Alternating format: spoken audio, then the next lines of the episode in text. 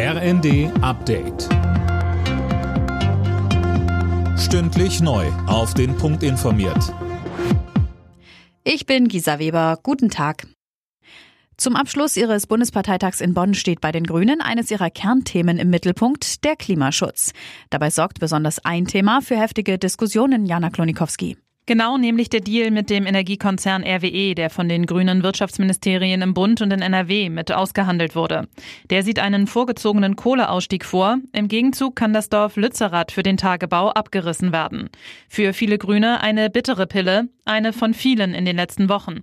Trotzdem haben sich die Delegierten auf dem Parteitag bislang hinter ihre Führungsspitze gestellt und für weitere Waffenlieferungen an die Ukraine und den AKW-Weiterbetrieb gestimmt. Kassenärzte-Chef Gassen hat einen kompletten Neustart bei der Digitalisierung in den Arztpraxen gefordert. Sowohl die elektronische Gesundheitsakte als auch das E-Rezept sind gescheitert, sagte er den Funke-Zeitungen. Mehr dazu von Michel Kolberg. Man müsse jetzt den Mut haben, diese Pseudodigitalisierung zu beenden, auch wenn das vielleicht noch mal die eine oder andere Milliarde kosten wird, so der Kassenärzte-Chef weiter. Aber auch jetzt werde viel Geld verbrannt, was nichts bringe.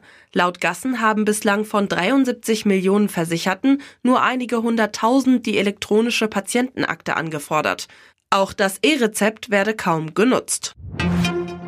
Russland hat in der Ukraine wieder Luftangriffe auf Kiew geflogen. Ukrainischen Angaben zufolge wurde bei vier Raketenangriffen wieder ein Stromversorger getroffen.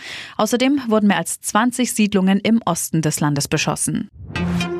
Und in der ersten Fußball-Bundesliga geht es in den Abendspielen heute um die Tabellenspitze. Spitzenreiter Union Berlin empfängt Borussia Dortmund. Verfolger Freiburg ist bei Bayern München zu Gast. Am Nachmittag gibt es zuvor das Mittelfeldduell zwischen Köln und Augsburg. Alle Nachrichten auf rnd.de